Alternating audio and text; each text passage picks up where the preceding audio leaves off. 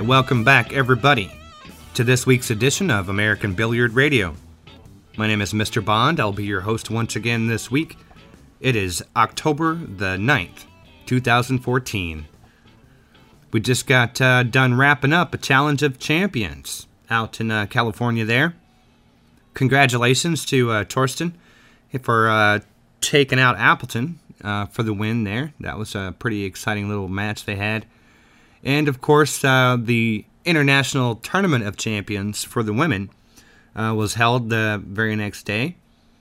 And uh, it came down to Allison Fisher and Kelly Fisher. Of course, Kelly uh, ended up pulling that out. So, uh, congratulations to Kelly. Um, she's had an amazing comeback so far, having just walked away from open heart surgery just a few months ago. Man, that uh, cannot be easy on the soul. So, yeah, congratulations to Kelly for that. And of course, the U.S. Open, Open, Open, Open starts next week. That's going to be a big time, a lot of fun, a lot of great pool going on. There is, if you've had a chance to look at the the uh, who is signed up so far, it is a who's who of the professional pool world. There's going to be a lot of uh, lot of good pool going on there. And speaking of the U.S. Open, uh, Mr. Jay Helfert just uh, brought it up online at azbilliards.com. Uh, there's some discussions about how they would like some of the specific rules to be laid out. And, uh, you know, it seems to be a, uh, a point of contention. I don't mean that in a bad way. I think it more of a point of concern uh, than contention, maybe. Oh, maybe not. Depends on if you're going to be there or not, I guess. But, uh, you know, there's a question of whether or not it should be racked in the standard place that it is with the one on the spot, or if it should be moved uh, with the nine on the spot. Uh, should it be rack your own, or an opponent rack, or a neutral rack? Uh, these kinds of things. And you know, it's a legitimate concern to be honest with you because it's um, the the integrity of any game can be spoiled if if there happens to be an opportunity for somebody to manipulate something. Not saying that anybody is or isn't, but if there's an opportunity, uh, certain people will take advantage of that, and the rack just happens to be one of those opportunities where, um, if it's not, uh, you know, done with care, so to speak, you can have some people doing funny things to it to influence the outcome of the game. Now, the thing is, though, it is a rotation game, meaning that the balls are supposed to be shot in order, which means that the object on your first shot is to try to make the one ball in. That's part of the game. So you can't really take that out and still call it a, nine ball or a rotation game because it's not. So you have to have the opportunity to at least try to hit, take a shot at the one. But uh, like I said, if there's an opportunity for somebody to manipulate the, manipulate the rack, that's not good because that means the conditions are different for everybody. Uh, if there was some way to ensure that the rack was exactly the same every single time and exactly the same spot, then everybody would have the opportunity to practice rack uh, breaking from that location, and some people will be better at breaks than others. That's also a natural course of the game. Some people are going to be better at breaking than others. So you can't take that out of the equation. So how do you, you know, protect the question is how do you protect the integrity of the game, the fairness of the game, but still the spirit of the same game? And that's going to be hard to do. Um, Nine Ball is a short game. It was born as a gambling game, a, a short attention span. Bam, bang, boom, over and done. Move on to the next one. So you got to expect the rack to be important on such a short game. Of course it is. So that's why all this concern about it in the first place. But nonetheless, before I ramble on too much about it, uh, we talked to some people that have a little bit more experience uh, with dealing with these things than myself, and that is uh, Mr. Jay Helfert, who's going to be the tournament director at uh, the U.S. Open.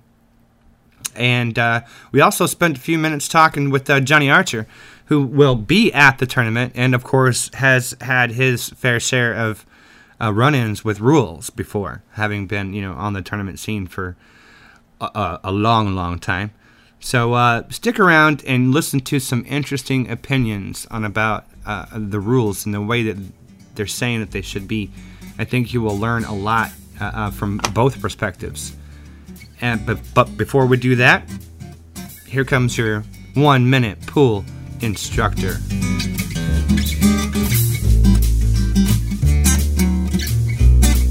Hi, this is Kelly Fisher, and you're listening to American Billiard Radio.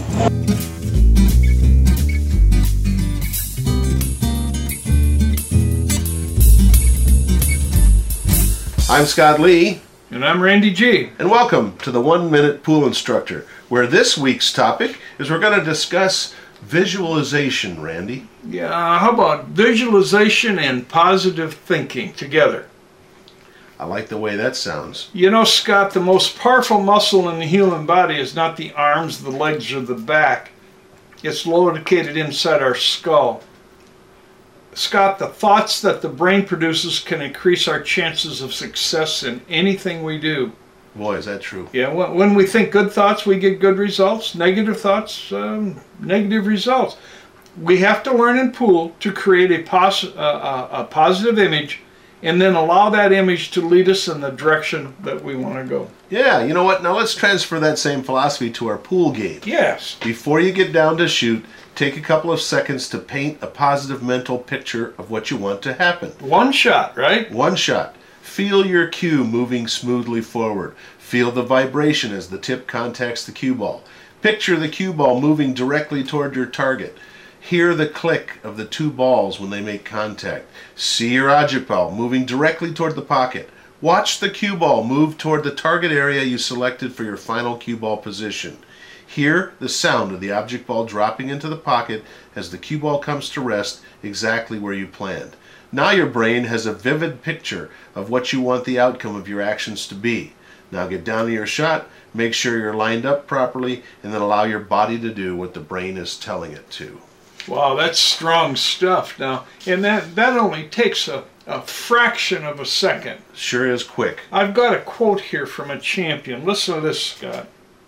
Champions visualize what they want to do.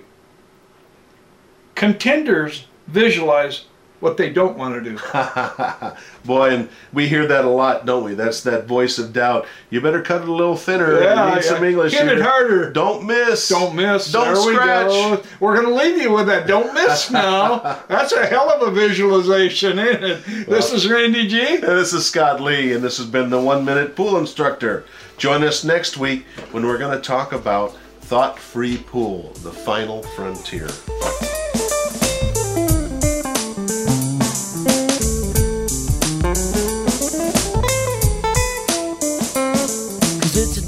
Ball. Ooey gooey, stringy, chewy, mushy kind of ball. Rap, flap, tap, sap, constantly moving, ever Hello, everybody. Welcome back to AZ Billiards on American Billiard Radio. I'm Mike Howerton. I'm joined this week by the wearer of many hats, but uh, the the hats that we are the most interested in right now are spectator for the Challenge of Champions, and more importantly, tournament director for the upcoming U.S. Open. We're talking to Jay Helfert. Jay, how you doing? I'm doing fine, Mike. Thank you. So, uh, before we get into the U.S. Open, and, and, that being the main thing that I wanted to talk about, uh, the timing is good. You were at the Challenge of Champions yesterday. Can you tell us a little bit about that? Well, you know, it's it's a wonderful television production. It's very well organized, very well run, and it actually it's it's very nice to see professional pool played by top players um, on ESPN in the United States. What I understand is the air dates are it, for the men's uh, show, which was taped yesterday, are January 4th. So it's three months off, but um, I think they'll show the entire matches. They're relatively short matches. They play race to five. You must win two sets. If the players split one set each, then they play a sudden death playoff, which is one game, which makes it kind of exciting. It's almost like sudden death at the end of a football game. First team scores wins.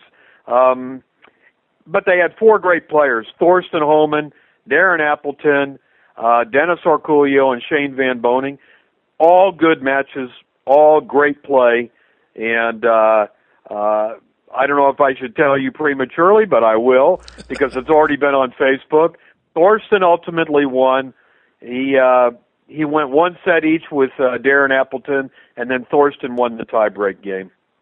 How, from what I uh, heard from the event, uh, Appleton won the lag in the sudden death and was running out. Did it? Yeah. Did it seem like a fairly routine out, or did he still have things to deal with? No, I, unfortunately, I missed that final game. But I heard about it. People told me about. it. I believe it was the six ball he missed. You know, and from what I understood, it was he missed a medium hard shot. Very tough tables. The players had a lot of trouble with the table. It was like what Dennis told me was it played real slick and it was hard to control the English on that table. You know, brand new cloth. Right. Did you watch uh, Thorsten and Dennis's match? Oh yeah, I watched the entire match. Now, reportedly, um, Thorsten came with some great shots in that match, but he also might have gotten a lucky a lucky roll once or twice. Well, you know these things happen in pool. He he kicked a couple balls in when he was hooked, um, but he played perfect. I mean, he made balls on the break every time he broke. Um, he never missed one ball. Thorsten might have made two position errors in the match, but he didn't miss anything that he shot at. And uh, you know, frankly, uh, of the four players, I watched the first match too, Darren Appleton and Shane Van Boening. Of the four players, Thorsten looked like he played the best, and he deserved to win. What do you think about the the two races to five and then the sudden death? What do you think about that format? No comment. what do you know? You know, years ago, I was the tournament director for that 20 years ago. I did the first three years, and they used to play single elimination race to seven. So it was one short race. And I mean, there were matches that went hill hill six to six, but it felt like a more true test. And of course, they were playing with eight players, so they played seven matches, uh, single elimination. But I like that format, and they used it, I think, the first couple of years, and then they changed it to the format they've used ever since. And my feeling is, if you're going to play a race to five, just play two out of three sets. That would be my opinion. But for for uh, number one, I think for two reasons. One for brevity, you know, the, it shortens the match by not playing a third full set, and the other one is the excitement factor because with players this good, you're going to have many matches that are split one set each. Oh, sure. So, it's to me when you're playing for twenty five thousand dollars, who wants to play one game for twenty five thousand? Nobody. You know. So anyway, that's the way they do it, and uh, you know, Mike, the old saying, "He who puts up the gold makes the rules," and it ain't my money, so I don't make the rules. Well, it was nice to see the event come back this year. It was, it was, yeah. It didn't happen last year, and um, now Matt Braun, he he handed over the reins to Greg. Yeah, Greg Hovey bought the rights to that, and um, credit credit uh, to to Greg Hovey for putting this back together. He's I got I spent some time with him the last couple of days. He's got a great enthusiasm for pool. He's got a good eye for proper promotion, and uh, he really is sincere about putting on the best event possible. And look at the players he brought together. He got four of the best men players in the world, and he got four of the best women who happen to be playing today. Kelly Fisher, Allison Fisher, Karen Corr, and Ga Young Kim. You couldn't find eight better players. Right.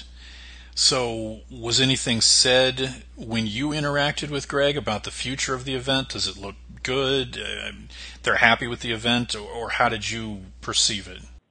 Well, I think Greg's very happy with it, and uh, I felt like the ESPN crew. I talked to the director and and the producer.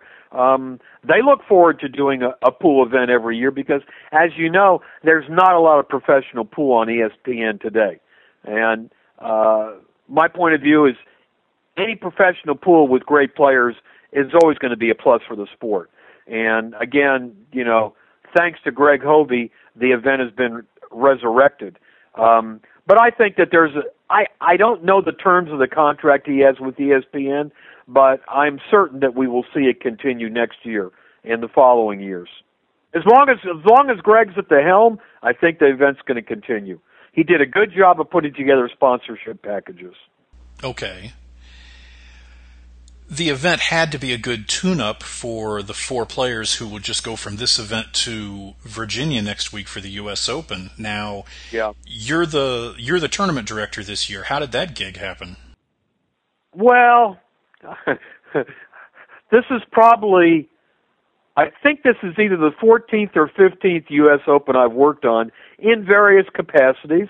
I have been the the tournament director, co-tournament director in years gone by and uh, um, there's also been years where I've taken a break. And last year I took a break from the U.S. Open, but Barry and I uh, began discussing this year's U.S. Open several months ago, and uh, um, we had a meeting of the minds about how we both felt the event should be conducted. And uh, when we were in agreement, I I said that I will come back and direct again. Now you're you're my understanding is you're the tournament director and the MC will be Scott Smith. He's bringing Scott back. That is correct. I didn't even know Scott was still around. Well, he's been in Colorado, Colorado Springs, and uh, I'm looking forward to seeing him. I haven't seen him in four or five years myself. So, uh, one thing for sure, Scott is a great announcer. He's a great MC. Absolutely, he is. He is by far the best on the mic. Uh, it, it just seems like a, a role that is suited to him perfectly.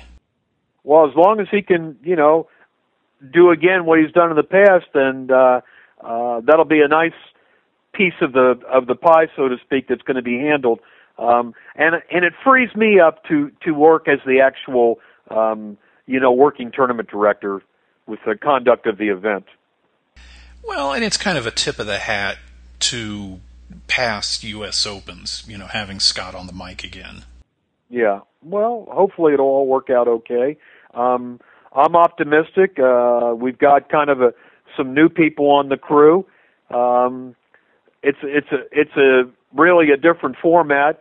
The field has been limited to 128 players, which I think will be full because as of today, there were 112 entries as of today and I expect it to be a full field of 128. A um, little bit higher entry fee with $750, but there's Barry's adding 74,000, so it's a it's a $170,000 purse. Um, it's a it's a it's a they're nice prize money on this one. Oh sure. Um, have have you and Barry had any conversations about what might happen if you've got 128 on Sunday and you've got players still coming through the door? They're going to get shut out. We've had a conversation about that, and, and uh, 128 is it. And Barry expects it to be full by Friday. That's what he said. So any latecomers may not get in.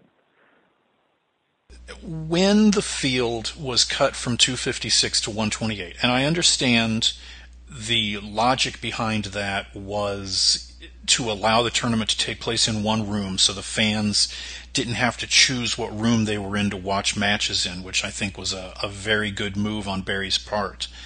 Um, when the field was cut down to 128, one of the biggest uh, talking points was the amount of quote unquote dead money that would not be in the tournament. Um, is that still an issue? Do you think it's an issue? Or what are your thoughts on that? Well, um, again, that's a conversation I had with Barry, um, actually on more than one occasion, and he liked over the years the idea that oftentimes lesser players would get into the open for the experience. But I think Barry is of the mind, as I am at this point in time, is the U.S. Open should be the best test of pool in the United States. It is the premier professional event in this country, and to have the best test of pool, you need the best players. And the increased entry fee, the limiting of the field. What I see when I look through the list of entries, there ain't a lot of dead weight in this field. This is uh, this field's full of elite players. It it may be one of the strongest fields the U.S. Open's ever had. It really compares favorably with a world class field, a world championship. I heard that possibly there were uh, fewer than usual Asian players, but from discussing the list with people, it sounds like the Filipino monsters are there, the European monsters are there. Yeah. Uh, Efren, Bustamante, Dennis. Is Alex playing? Uh, Alex is playing. Oh, good. That'll Yeah. be good to see him uh, actually playing He pool. just got, he just he, he just entered yesterday, as a matter of fact. Any other big names that we should know about? Well, basically, what you covered it. The top Filipinos, the top Europeans. There was some interest from some of the Chinese players, but it's hard for them to make the trip for one event. Sure. If there was if there was more than one event, they would probably be more likely to come. Probably the, by the same token, why a lot of American players don't go overseas and plays. It's just too expensive to travel to one event. Right. Now, I understand some of the rules are going to be different this year. There's going to be some some minor tweaking of the rules. Uh, biggest one, at least based on uh, conversations that I've uh, had and and uh, eavesdropped on on Facebook, uh, seems to be the break rule. Now, can you tell us how that's going to change? Well, the ma- main change is we're going to the format that's been used in a lot of events internationally the last couple of years, and it's also in all the matchroom events where they rack the nine on the spot. Reason for that, Mike, is the wing ball doesn't go directly in the corner pocket. It it it adds an element of skill to the break that isn't there when you rack the one on the spot. Well, and, I know that the argument in favor of that is that some of the players uh, can can. Well, the the term has been used, rig the rack, where the wing ball goes every time, and it it's not even so much a a magic rack or you know even back to the Sardo rack days. It's not even so much the rack. It I've been told they can do it with a wooden rack or they can do it with a Delta rack. Absolutely, absolutely. And we want to get away from that where the wing ball goes every time. It, it's just uh, it just gives gives too much advantage to the breaker. Now, don't get me wrong. Even racking the nine on the spot, play, these good players will figure out ways to make a ball. But what the, what you'll be seeing at this year's U.S. Open, they'll be trying to make the one in the side. That'll be the strategy. They know the corner balls, the wing balls aren't going to go. So they're looking to make the one ball in the side, which is a little bit harder to do. And if you make the one in the side and we're racking the two in the back, it's much harder to play position on the two ball. When you put the two in the back, it may go anywhere. And this is break from the box, right? Break from the box. Okay, which you would know better than I would, but that should make it tougher to make the one, right? It it makes it even harder.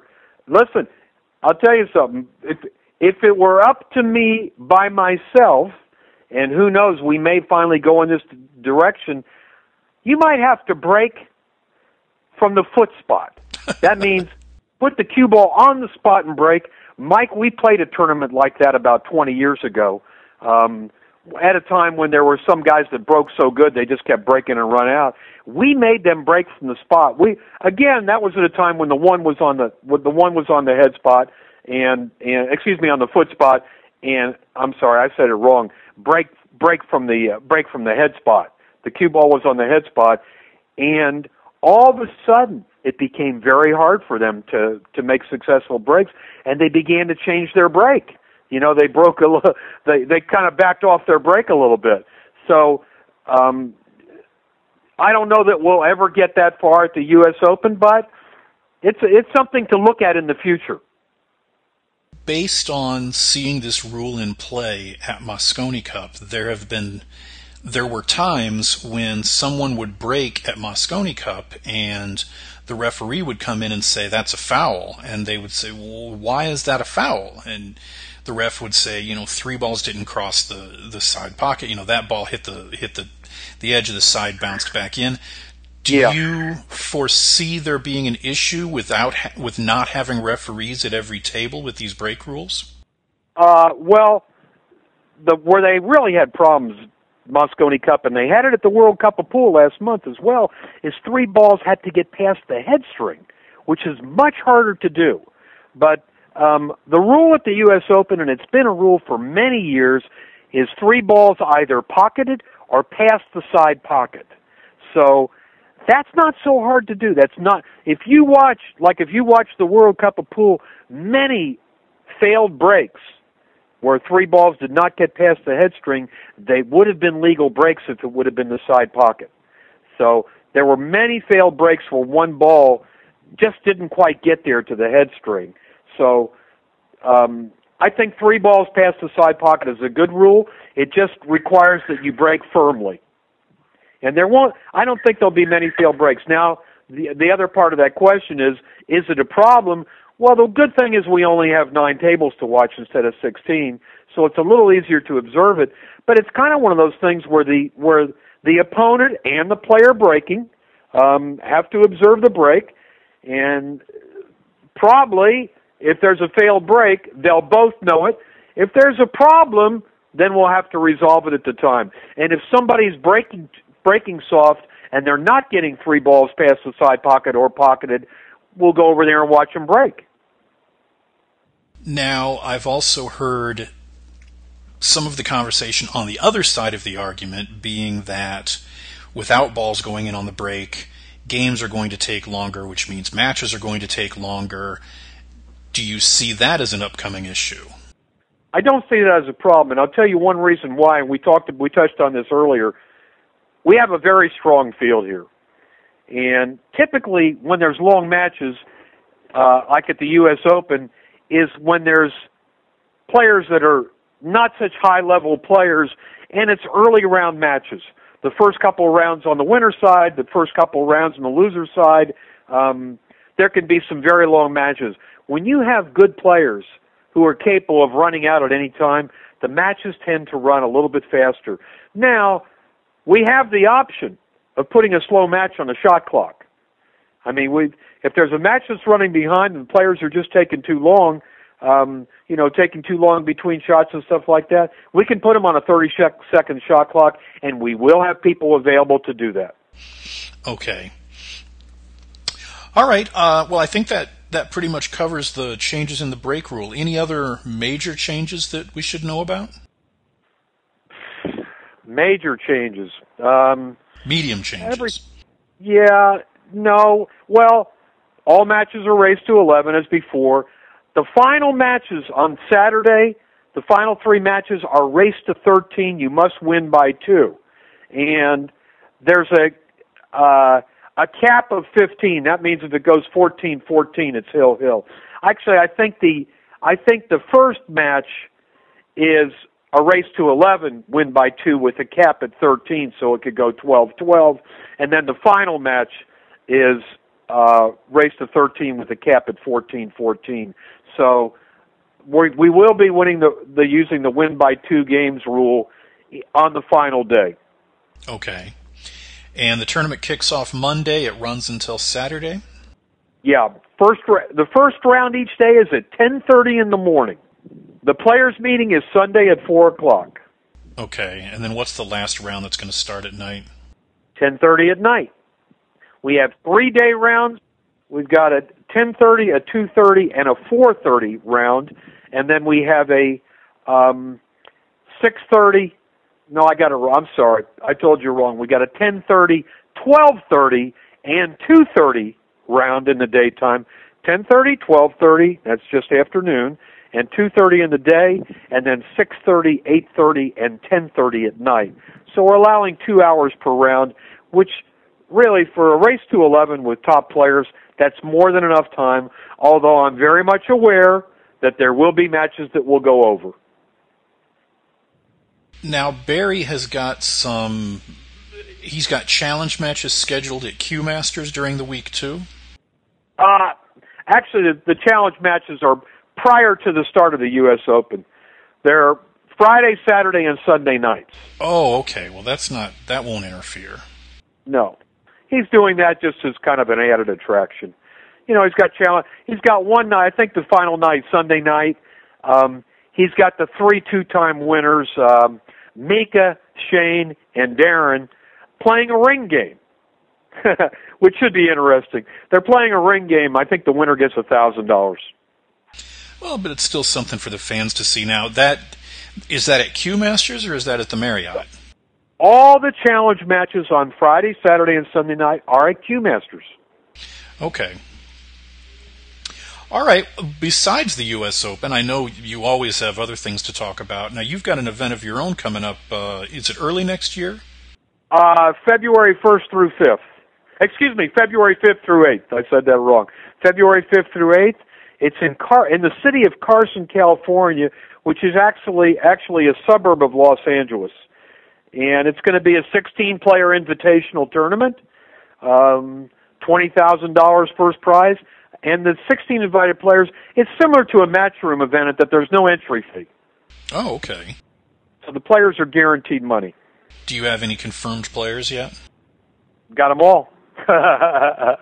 it's basically a it's basically a who's who of top players. All four of the all four of the guys that played in the Challenge of Champions are in it. okay, well that's a good start. Yeah. Well, with your connections to the Philippines, which other Filipinos are in it? Well, the the interesting thing about this event, Mike, is this is hosted by a Filipino community, the largest Filipino community in Southern California. And as part of the negotiations, eight of the 16 players are Filipinos. So, and they will be paired with the other players, the American and foreign players, so that all eight first round matches will feature a Filipino player. Oh, um, wow. And basically, there's the who's who of the Filipino players. Lee Van, Dennis, Efren, Francisco, Alex, Carlo Biado, um, Warren Kiamco. Um, we I am inviting Jose Parica because he's kind of the, the professor emeritus of, of pool from the Philippines, and he still plays good. Oh, so, sure he does. Yeah, and then we've got four foreign players and four North American players to round out the field. Can you give us the names? We've got let's see, our European players are Mika, Thorsten, Darren, and Jason Shaw. Um, the North American players are Shane, um, John Mora, Rob Saez, and Oscar Dominguez. That sounds like a good field. Yeah, we well we you know the nice thing about an invitational tournament is you can pick the players that you feel are going to be most audience friendly and also very competitive. I wanted all good players, but I wanted a mix of players, and uh, I think we've got that. With this year's CSI events being invitationals, and then with your event being an invitational, do you think that that's the way things are moving, at least in the short term?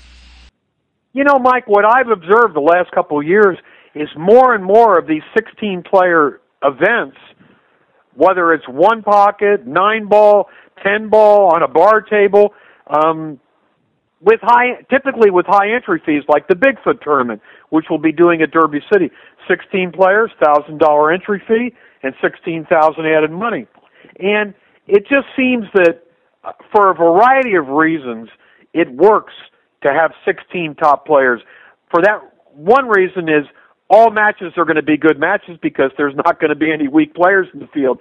And you can play everything on one table where everybody can watch, you know, every match. Um, it's a little more controlled environment. It's it's easier to manage from a promoter's point of view, and I think a lot of promoters are beginning to realize that all you need is top, is the top players to draw a crowd. You don't need, you know, and it it kind of goes part and parcel with what Barry's Behrman's doing at the U.S. Open. In the past, he always wanted the field to be as big as possible. I think he's going to see here that even with a smaller field, with all the elite players, the attendance will be just as good, if not better, than ever. Well, I certainly hope so. Um, besides running tournaments, uh, aren't you still working on a book? It's almost done. It's almost done. My goal is to have it finished this year where it can be out the beginning of next year. It's I'd say it's 90% complete. There's um, a couple chapters need to be completed. It needs an editing process and a proofing, that kind of thing, and uh, um, it'll be ready to roll. It's called it's uh, called More Pool Wars. Now, is this? Are you planning on uh, taking off the the writer's cap after this one, or or is this just the second of many? You know, you know, there are some good friends of mine. Phil Capelle comes to mind, and and and and, and Bob Byrne and a few other guys that have written a series of billiard books. I think Phil's got nine books. As Phil would say, he said, I got nine titles on the market.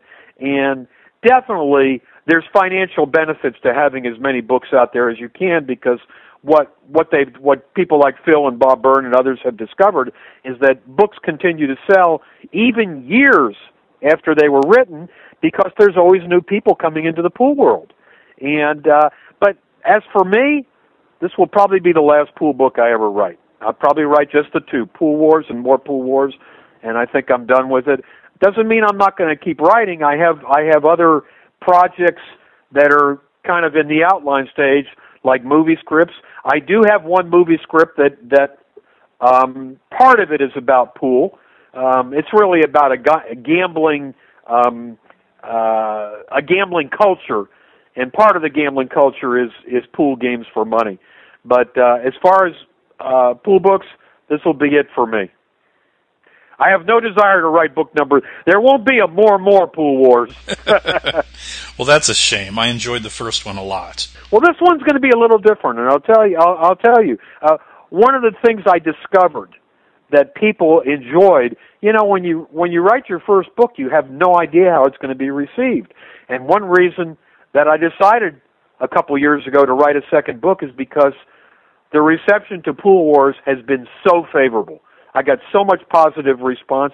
The, the amazing thing to me is here it is five years later, and Pool Wars continues to sell. Mostly, I mean, they, there's there's uh, wholesalers now that you know are selling them. You can buy it now online for much less than the original price. Um, but where it's really selling is as an ebook like on Amazon and I, Amazon and iTunes. Um, literally dozens of copies of Pool Wars are sold every month, and the reason I know is I get a royalty check. so, but that, but that, but I, I'm.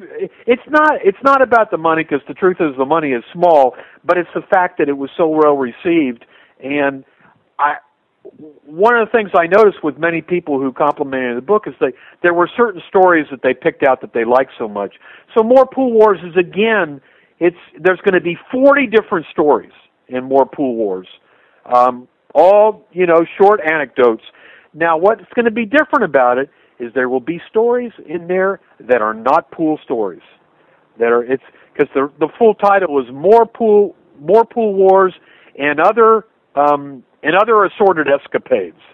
And by escapades, I mean, you know, just different activities that I was involved in that I thought might be interesting to people. I'll give you for I'll give you one for instance since the statute of limitations ran out a long time ago.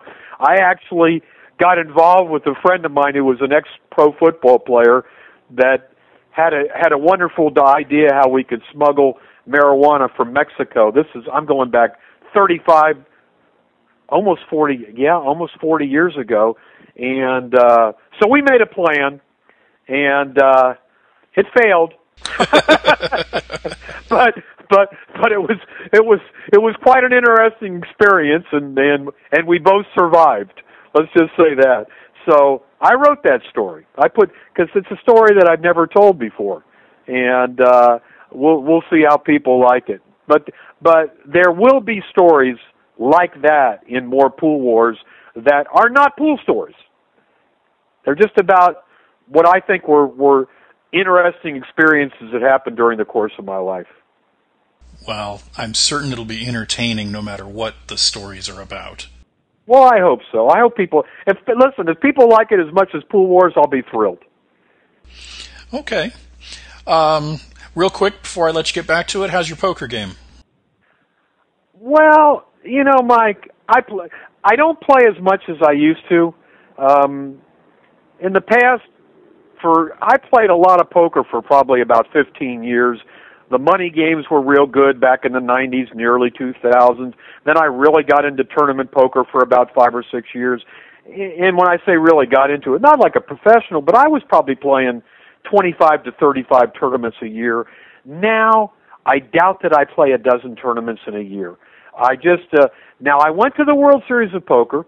I played five events plus the main event, and uh, I, w- I ended up a net loser of eleven thousand at the World Series of Poker, and uh, so I didn't do well. Now I will say this: um, I have played in a few occasional money games um, during the course of this year, and have done fairly well. But I just don't.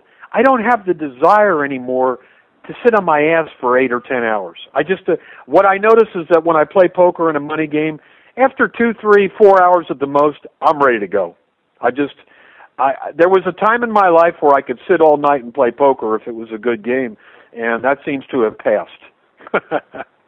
for better or for worse. All right. Well, I appreciate you uh, giving us some of your time while you get ready for the Open. Um, we are looking forward to the tournament in a big way. Jerry will be there, I think, Saturday, and I get in Sunday. You know, I'm looking forward to it too. I think it's going to be a good one. Absolutely. Well, uh, we will see you in uh, just a couple of days, and good luck with the uh, the book and the tournament in February. We're looking forward to hearing more about that too. Okay. Hey, Mike. Thank you. Nice talking to you. All right. Thanks, Jay. All right. Bye bye. Okay, everybody, that was Jay Helfert talking about this year's U.S. Open, amongst other things. Uh, I will not be on the show next week because I'll be busy covering the Open, but plan to hear from me again in two weeks. Thanks, everybody.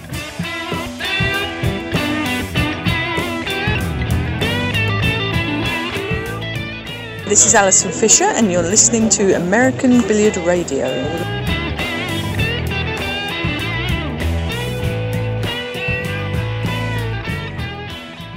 Welcome back to American Billiard Radio. This is Mark Cantrell. This is a Legends and Champions report brought to you by Neil's Garage Cabinets of Mesa, Arizona. And we are closing up here, getting up to the uh, start of the U.S. Open.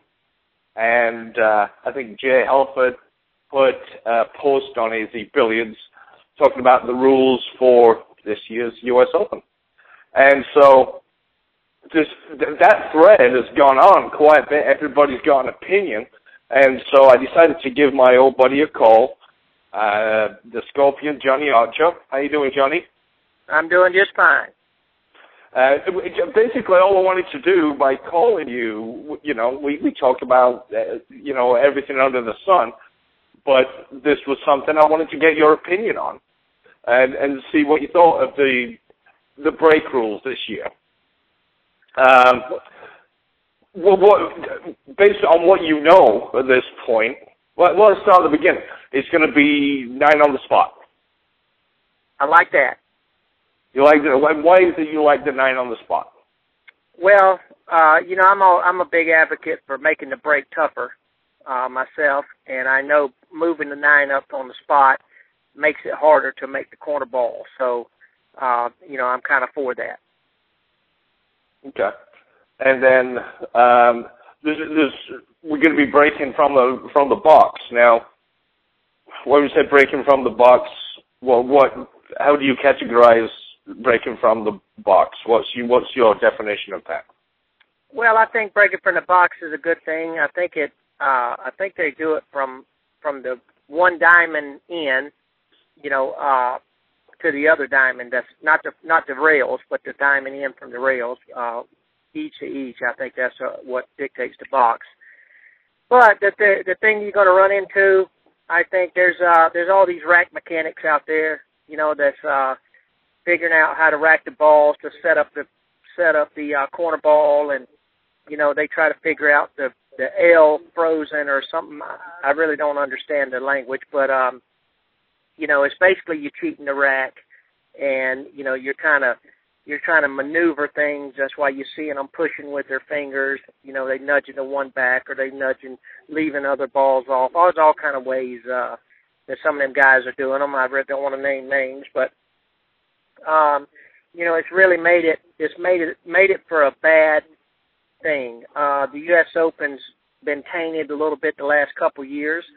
Because uh, you know that's been the uh, that's been the talk afterwards and even during the event that uh, you know that certain guys are, are able to go in there and just kind of set the corner ball up and you know uh, break from pretty much how they want to. And and uh, what that really does is that creates to where you really don't have to play that well to win because if the other guy doesn't know how to do it you're going to still get many more opportunities easier opportunities so uh, you know even if you're not playing well you can still be the top player uh, from doing it because you have many more opportunities than he does.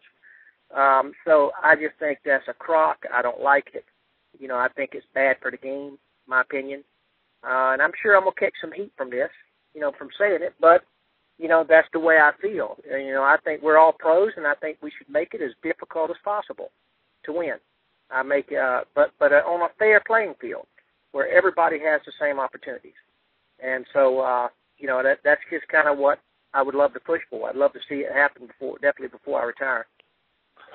Well, you, you know, there's uh, you talked about people manipulating the rack and and things like that.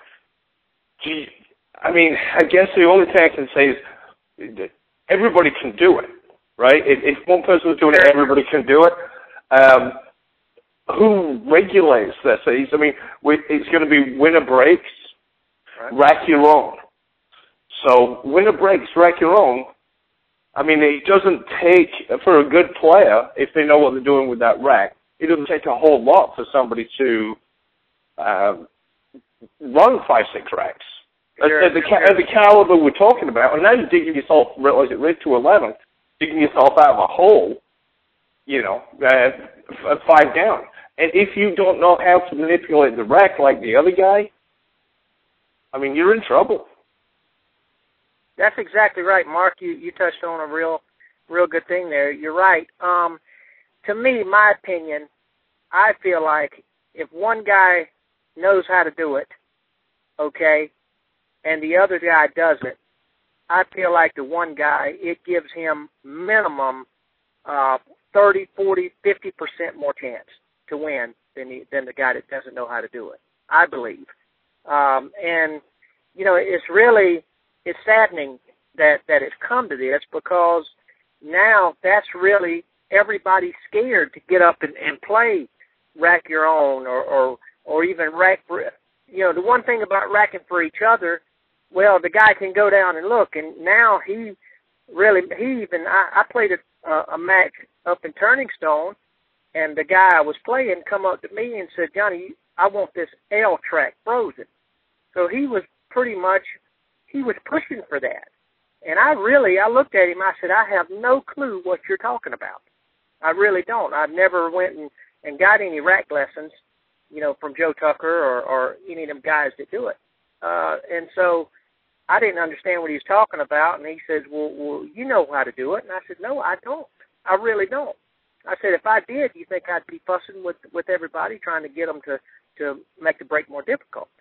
But you know, it, it's just it's just sad because what it does is a guy that wins the U.S. Open, and if he's known to do that, which we all out there know who's known to do it, you know, uh, you know, players know who the other ones that are.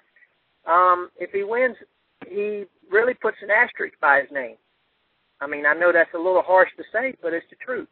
He kind of puts an asterisk by his name. So you know, that's just my opinion. I don't want to sound sour grapes here, but I'm just uh, telling you from an honest opinion. Right, and that's that's what I want because if you're if you're saying this, the, the chances are you're not the only one saying it. Sure. You know, and you know you're getting on a bit. You're a bit of an old man, and you you grew up playing break the balls as hard as you can. That's that's exactly the way I've always played. I mean, uh, no matter who was racking, no matter if the corner ball was going in, you know, we all still play break the balls. You know, you, you give it your best effort to break. And then now, you know, going back again to the U.S. Open. And I, look, I'm not bagging on the U.S. Open rules. Whatever, I'm not playing in it.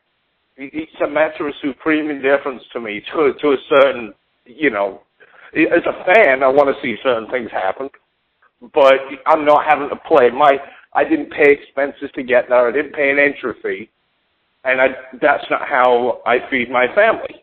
So to me, you know, I I'm interested in it, and I'm, but it's up to the tournament director and uh, Jay Helfert and, and Barry Behrman as to what rules they come up with.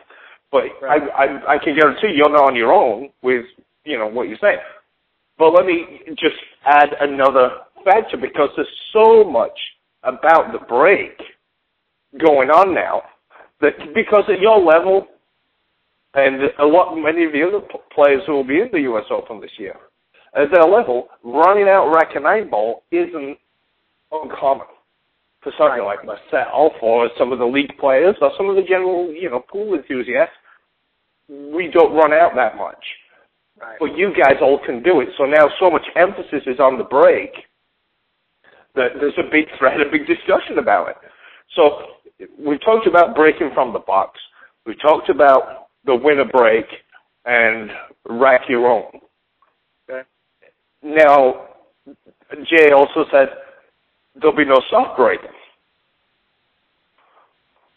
But there is not a rule in there either about any balls going back uh, past the head string or pocketed balls. So how how did they, how do you think they're going to regulate something like that? We know there's not going to be a ref at each table. So how do you suppose you regulate who's soft breaking, who's not, who's just barely breaking the balls just enough to get past? And if you think somebody's, I, I know I'm going on here. If, if you think if you're playing me and you think I'm soft breaking, what do you do? You go tell the ref. The ref has to come and watch the other player and decide at that point whether they're really trying to break the balls or not. Yeah, I have no. I, I really have no clue what that means uh, when it says no soft break and then they leave it at that. Um, you know, that's that's like telling. Um, that's like going on a PGA tour and telling them guys, okay, guys, you can't play safe off the tee, and leave it at that. You know, not tell them, say, listen, okay, you can't make, you can't hit an iron off the tee. You have to hit a driver, or you have to hit a wood, or you know, you can't, you you got to swing at least seventy percent of your swing, or whatever the case is. Um, you know, if if you go up and tell them guys, well, you can't play safe off the tee, they're going to say, well, uh, we really don't know what that means. Okay, you're trusting us to tell you if we play safe. You know, uh, of course, we're not going to. Uh, and so that's the same thing as as they say no soft break. Well, uh, we know. Okay, I know uh, Bustamante and Hillbilly. You know, they can break the balls over 30 miles an hour. Well, well, what con- constitutes a soft break to these guys? Okay, well, if they break 25 miles an hour or 22 miles an hour, well, that's considered a soft break for them. Well, there's there's other guys like myself. My hard breaks like 25, 26 miles an hour. Well, you're gonna tell me, okay, well, you can only break uh, if you break to 17. So you have to have certain rules to to make sure everybody can can execute the break and it still not be a soft break. There has to be some kind of clear cut rules. I know they don't want to go into uh, you know getting balls past the head string or past the side pocket or whatever the case is, but my opinion is I think that's that's pretty much uh, the only way you can do it. Um, you know, unless you get the rack hard enough where there's not a corner ball can be made consistently no matter how you break them, no matter if you cut break them soft, easy, hard, from whatever angle, until you get it that way where then you know the guys are not going to break easy. Okay, you know they're not going to break easy. So then, you know, then, then you can kind of implement some rules. But, you know, uh, the way they got it now, I, I, I just, uh, I don't like it. I wish they would change it up. Uh, they try it every year. They go back and forth. So I just. Well, this is, you know, I, I, I like to. I always say I play devil's advocate a lot, mm-hmm. and somebody had actually posted this on the internet, and it kind it kind of relates to what you just said. Um, you make it as hard as you can, so you have to get in there and bust the balls up as hard as you possibly can, and there's without a guarantee. You know, the, the break should have a, a lot of luck to it. Uh. In my opinion, you know, you're supposed to smash them open and hopefully get left with something. But you know, we've moved on. But if you get to a point where the break is so difficult that no matter what you do, and I don't know how you would do it, because this maybe is my ignorance talking, okay? But if you make the break so difficult that you can't make a ball, and there's a chance, say 80% of the time or 90% of the time, you're going to leave everything wide open. Here's what somebody wrote on the internet was, what what is the chances that somebody might say, hey, well, I, there is no advantage for me to break the balls. So I don't even want the break. Can they do something? Can they uh, do a safety break? What does that mean? Just rolling up and bumping the one, and now it's a foul and it's ball in hand, and putting it back in the other player's hands. What's your thoughts on that? And and, and I know that would be, oh, if somebody started doing something like that, I know that it would not be a crowd pleaser. Sure. To see somebody not trying to break and playing it safe so that they didn't have to break, so it's a disadvantage. But then again, uh, as I, as I've said before, yes, the crowd we want the crowd and the fans to be happy and excited. But at the end of the day, the guys who are out there playing, they've they've paid their expenses to get there. They've paid their entry fee, and this is how they pay their mortgage and put food on the table for their families.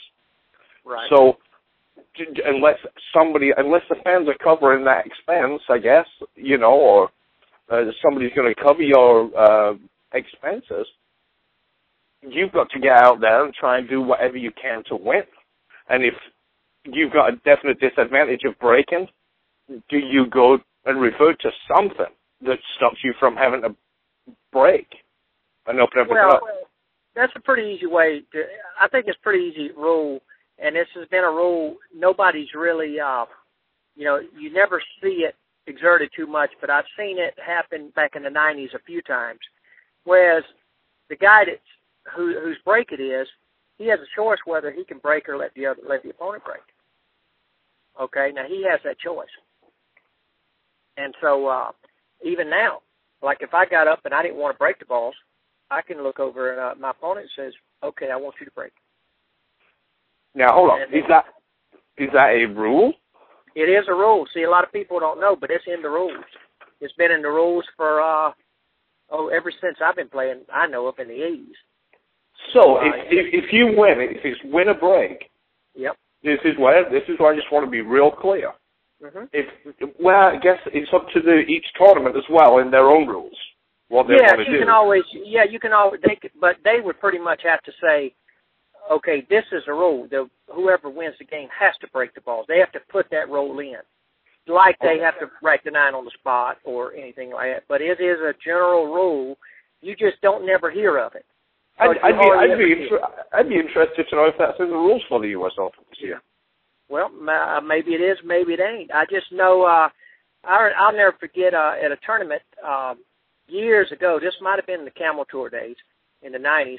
Uh, Pat Fleming, you know, he got on to where he he was going around to where uh, every match he played, he would let the other guy break. And because the tables they had tightened them up at the time, and it was breaking from the box, everybody's breaking hard. So he didn't have a good break. So he said, "I'm gonna let my opponent break," and he wouldn't. He didn't break the balls. I even played him in some matches uh, that he had me to break every time. Now he didn't. Uh, he didn't like the outcome, but the thing is, he had that opportunity. I've seen him win many matches, and sometimes he might break three or four times in a row, then all of a sudden catch a guy off guard, so you break. You know, uh, so you know, I, you don't see it happen very often, but uh, if the table gets to breaking hard enough, I think that's the that's the way to do it. You win the game. Now you're saying, okay, well, it's a disadvantage to break, or I think it is, so uh, I'm gonna let him break. And, but now you you put it out there like now all of a sudden if he does execute the break and make a ball, now you feel like an idiot. So uh, you know, I th- I think it's a good rule. So the rules as as we know it right now, and and you know th- things do change, it. it's at the discretion of the tournament director and the promoter, I, I, I guess. But at this point, breaking from the box, nine on the spot, no soft breaks, but no balls have to go past the head string. Winner breaks, rack your own. Your thoughts on that whole scenario?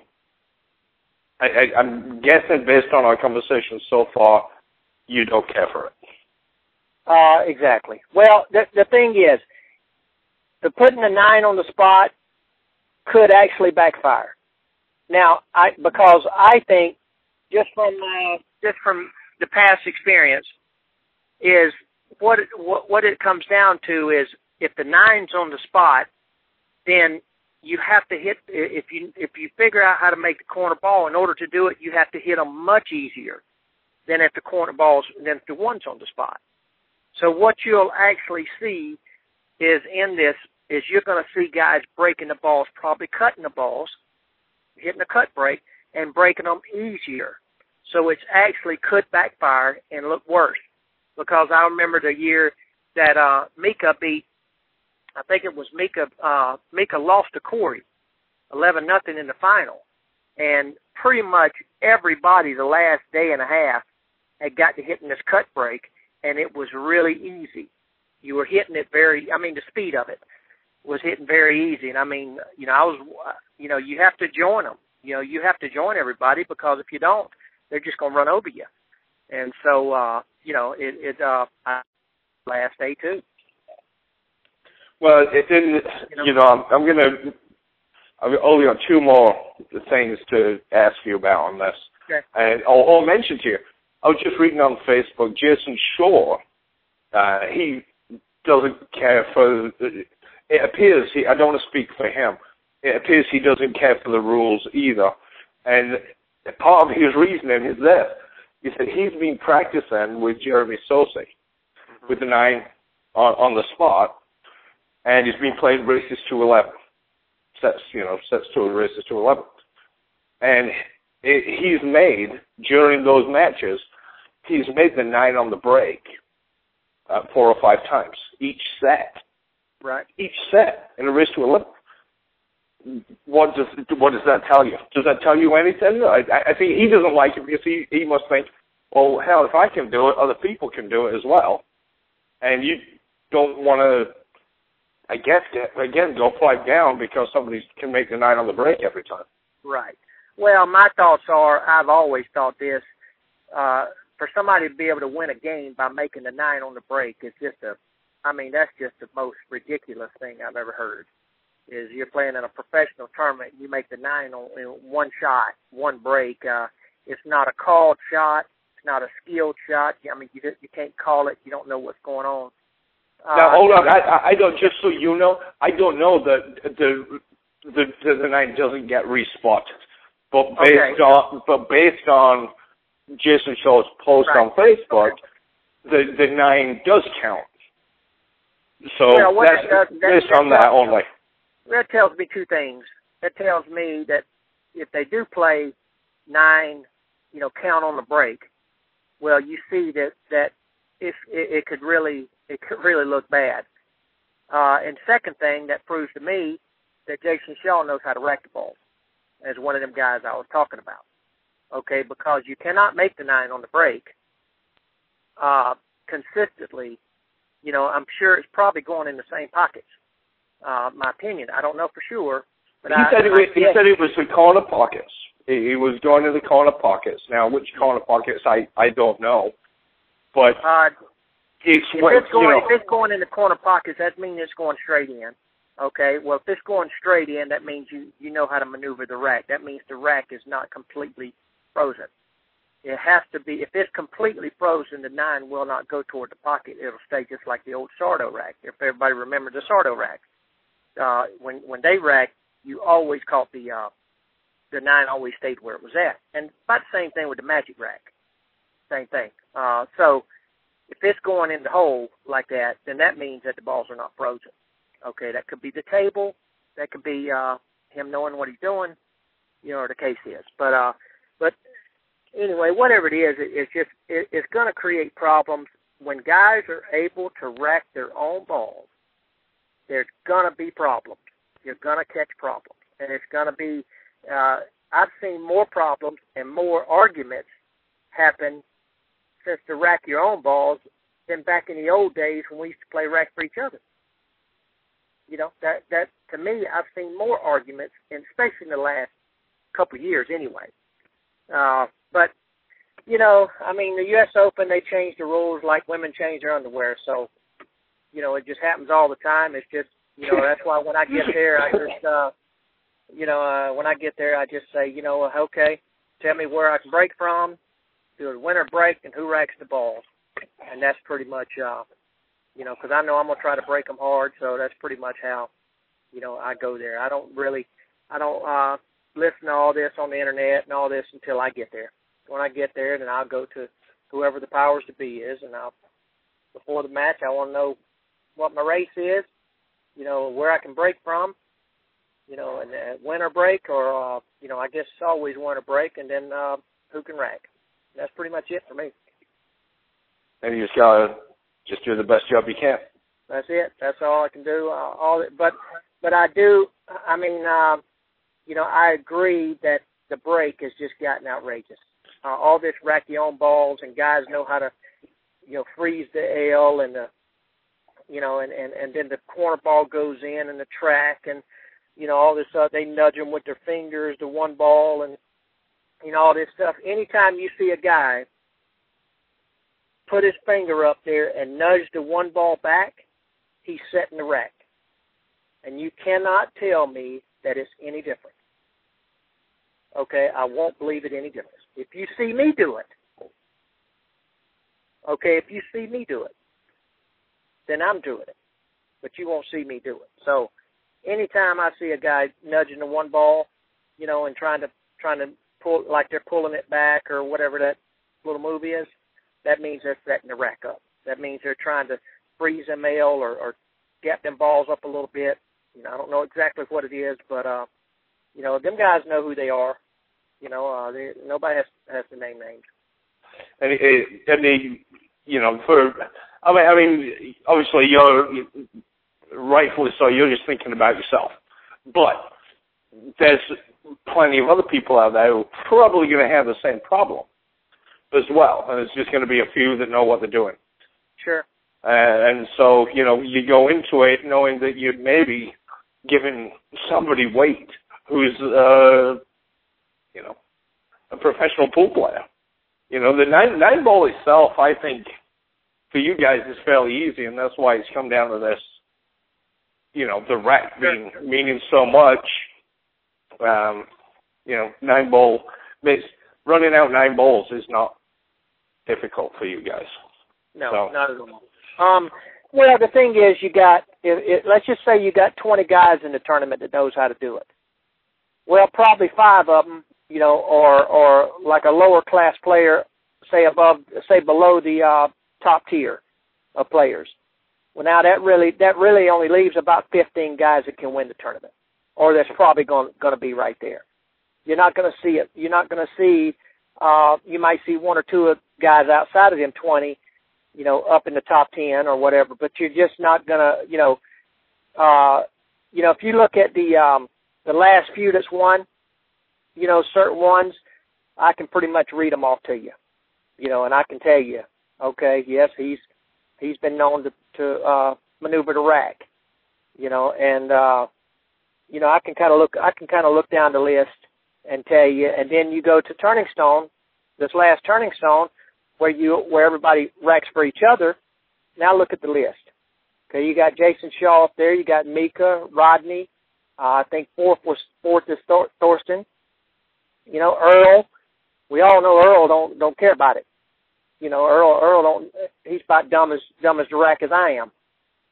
You know, so you really can look down that list and see, you know, who who gets up and plays harder, and who don't rely on that.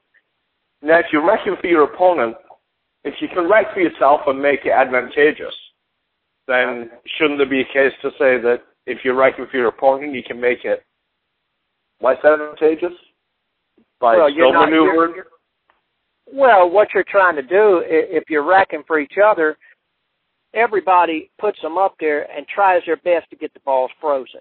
Now you're going to see some guys come down and nitpick here and there about certain balls, uh, but you, you're going to, for the most part, you're going to get them to put them up there where they're not worrying about this track and this L track and and uh, all this other stuff. They're just kind of they're just putting the balls up. Well, that's pretty much going to take the corner ball out. It's what that does.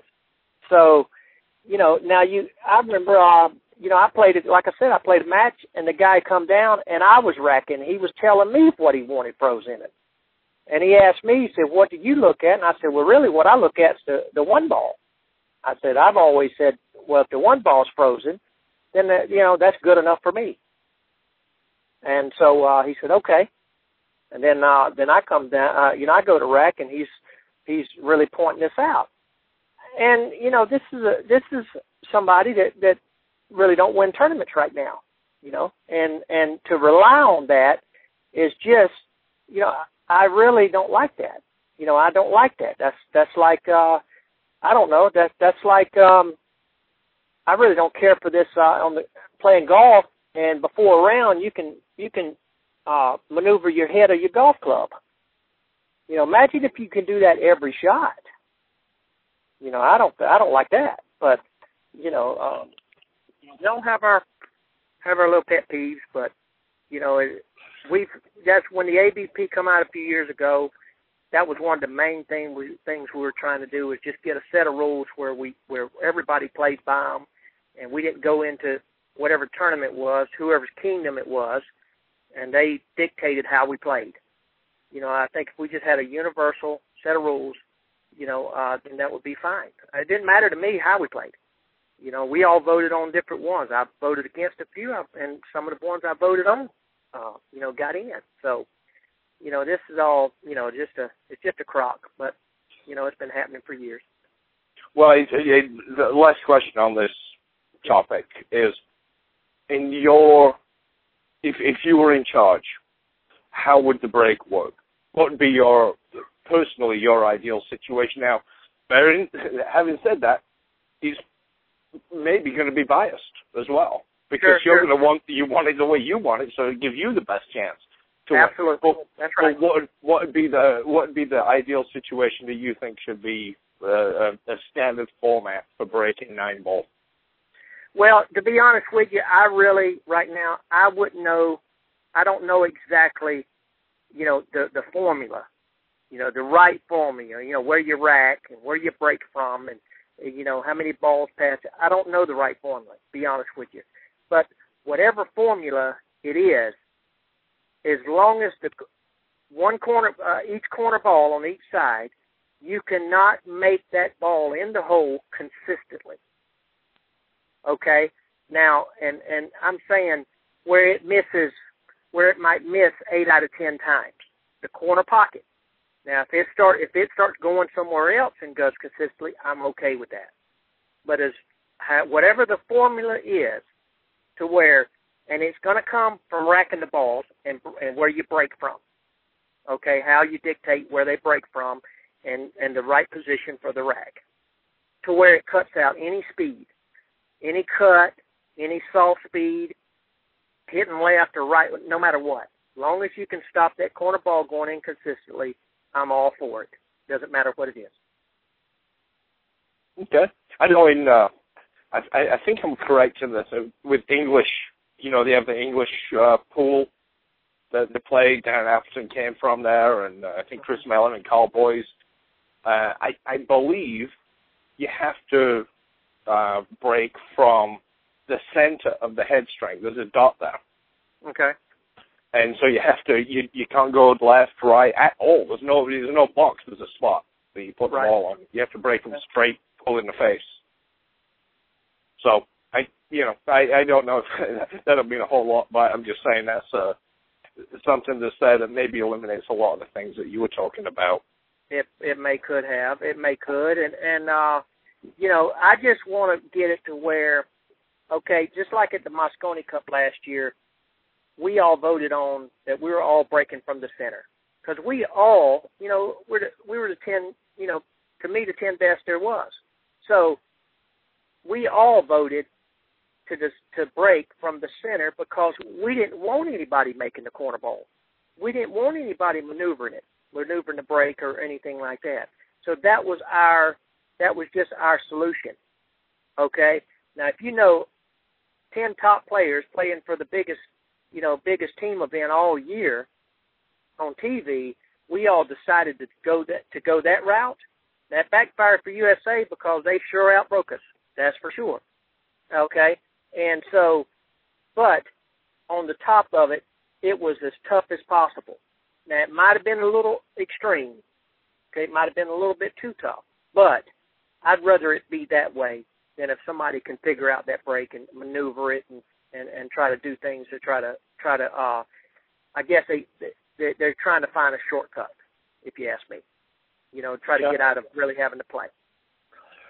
Well, I think that explains um, your opinion, and they, they they explain some of the details that you know people like myself, and I'm, I'm sure there's many others that are listening that we don't know some of these things, and so it's always good to know. But that's the serious stuff out of the way. What I'd like to uh, talk to you about is uh, I, I, I've seen and I've spoke to you a little bit about your uh, bobbleheads. Oh, my bobblehead dolls. Okay.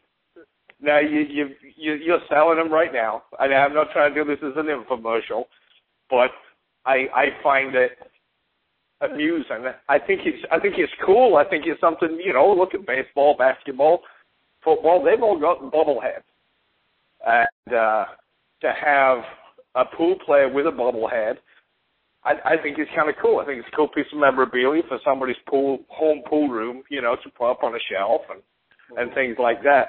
How how did that come about?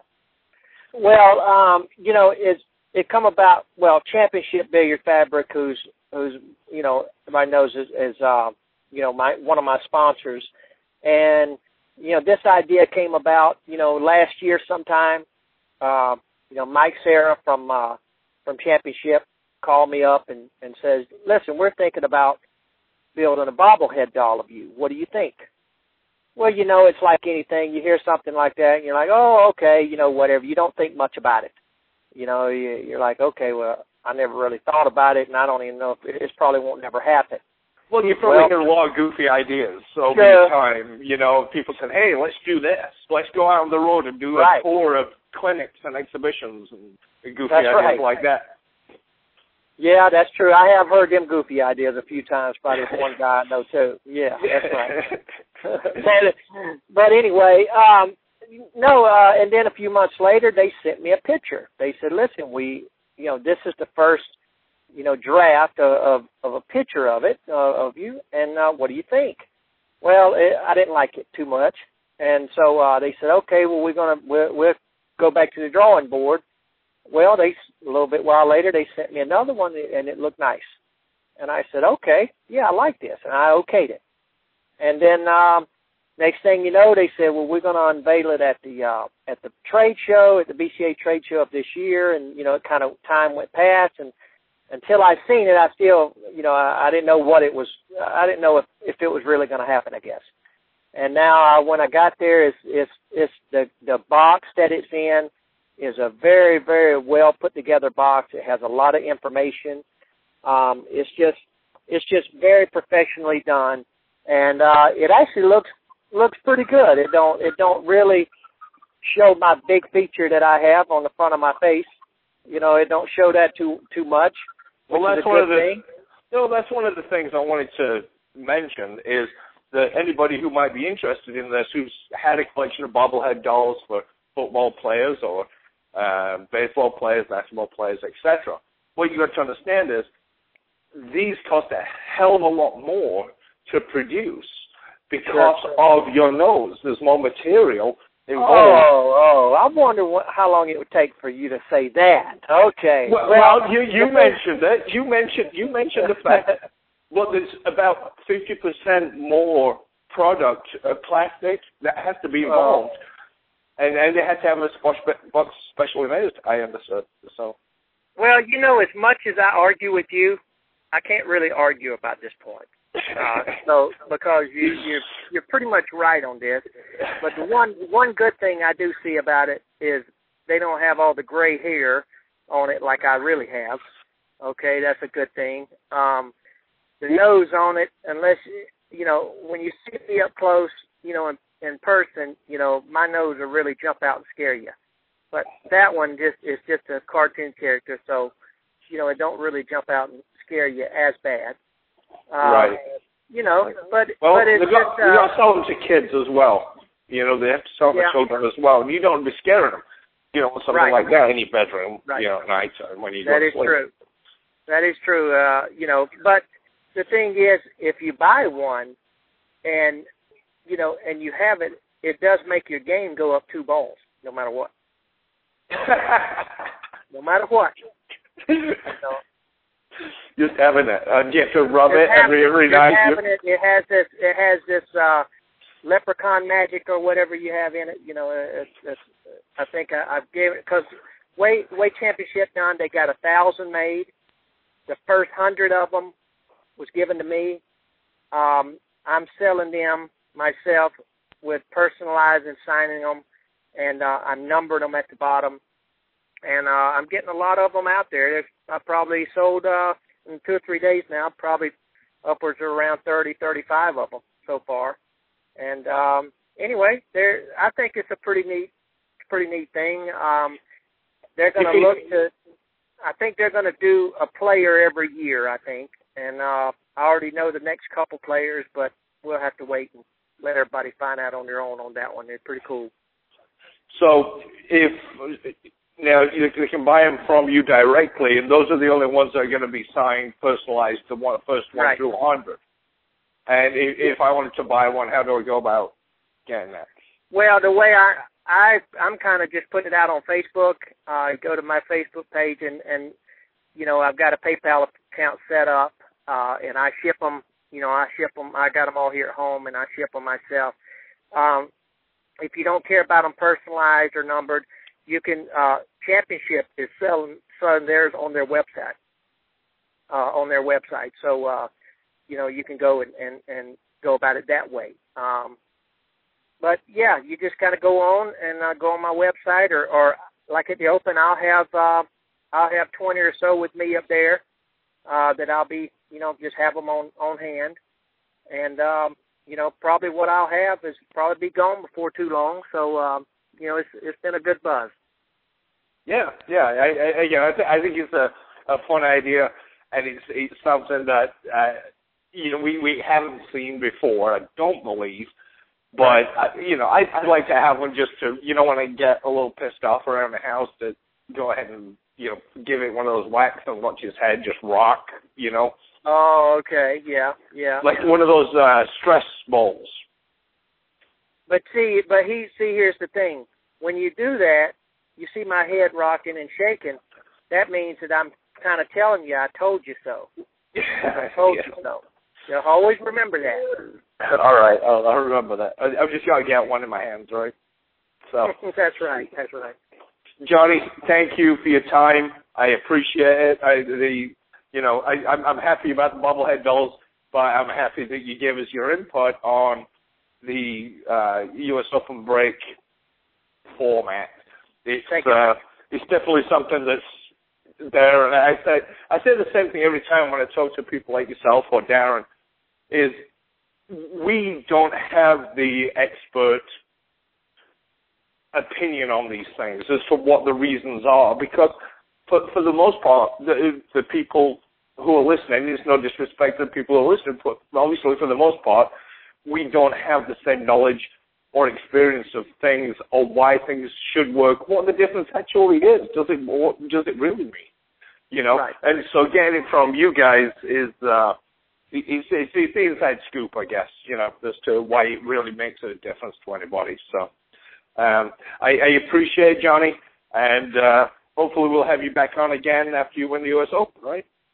Sounds good, my man. Well, listen, I want to say this. Is, I, I enjoy uh, doing things with you, Mark. I know we go back and and we're pretty good buddies, but uh, you do a good job. You try to bring some, try to bring information, and you try to do it in an unbiased way, which I know is hard uh, because you have relationship with players and stuff like that. So it's a good thing, and uh, hopefully bring shed a little light on some issues that need to be addressed. Yeah, yeah, that's what I try to do, and you're right. It's not easy. It's not easy trying not to, to do something and not piss anybody off. And, you know, doing interviews with you especially, people understand that we're friends. And it's it's uh it's not easy always to ask questions and get information without seeming like I'm ambushing my buddy. Do you know what I mean? Right. Right. I So, but I again appreciate it, man, and uh, I I will speak to you again real soon. Hopefully, we'll, again, with the U.S. Open, we'll have you back on. You got it, my man. Well, everybody have a good day, and uh, we'll talk to you later. Bye bye. All right. Well, that was Johnny Archer. She definitely shed some light on the break situation, and again, this is not something that was uh, I, I designed to have any ill will towards the U.S. Open or Jay Helfert. Those guys know what they're doing. I, you know, they're going to run their tournament how they run their tournament. But since it was that thread on uh, AZ Billiards, I thought it was right that we should have a chat about it. So that is all I have to say for right now. And I will be back with you next week. This is the Legends and Champions report with myself, Mark Cantrell, brought to you by Silk Garage Cabinets of Mesa, Arizona. Until next week, we'll see you soon.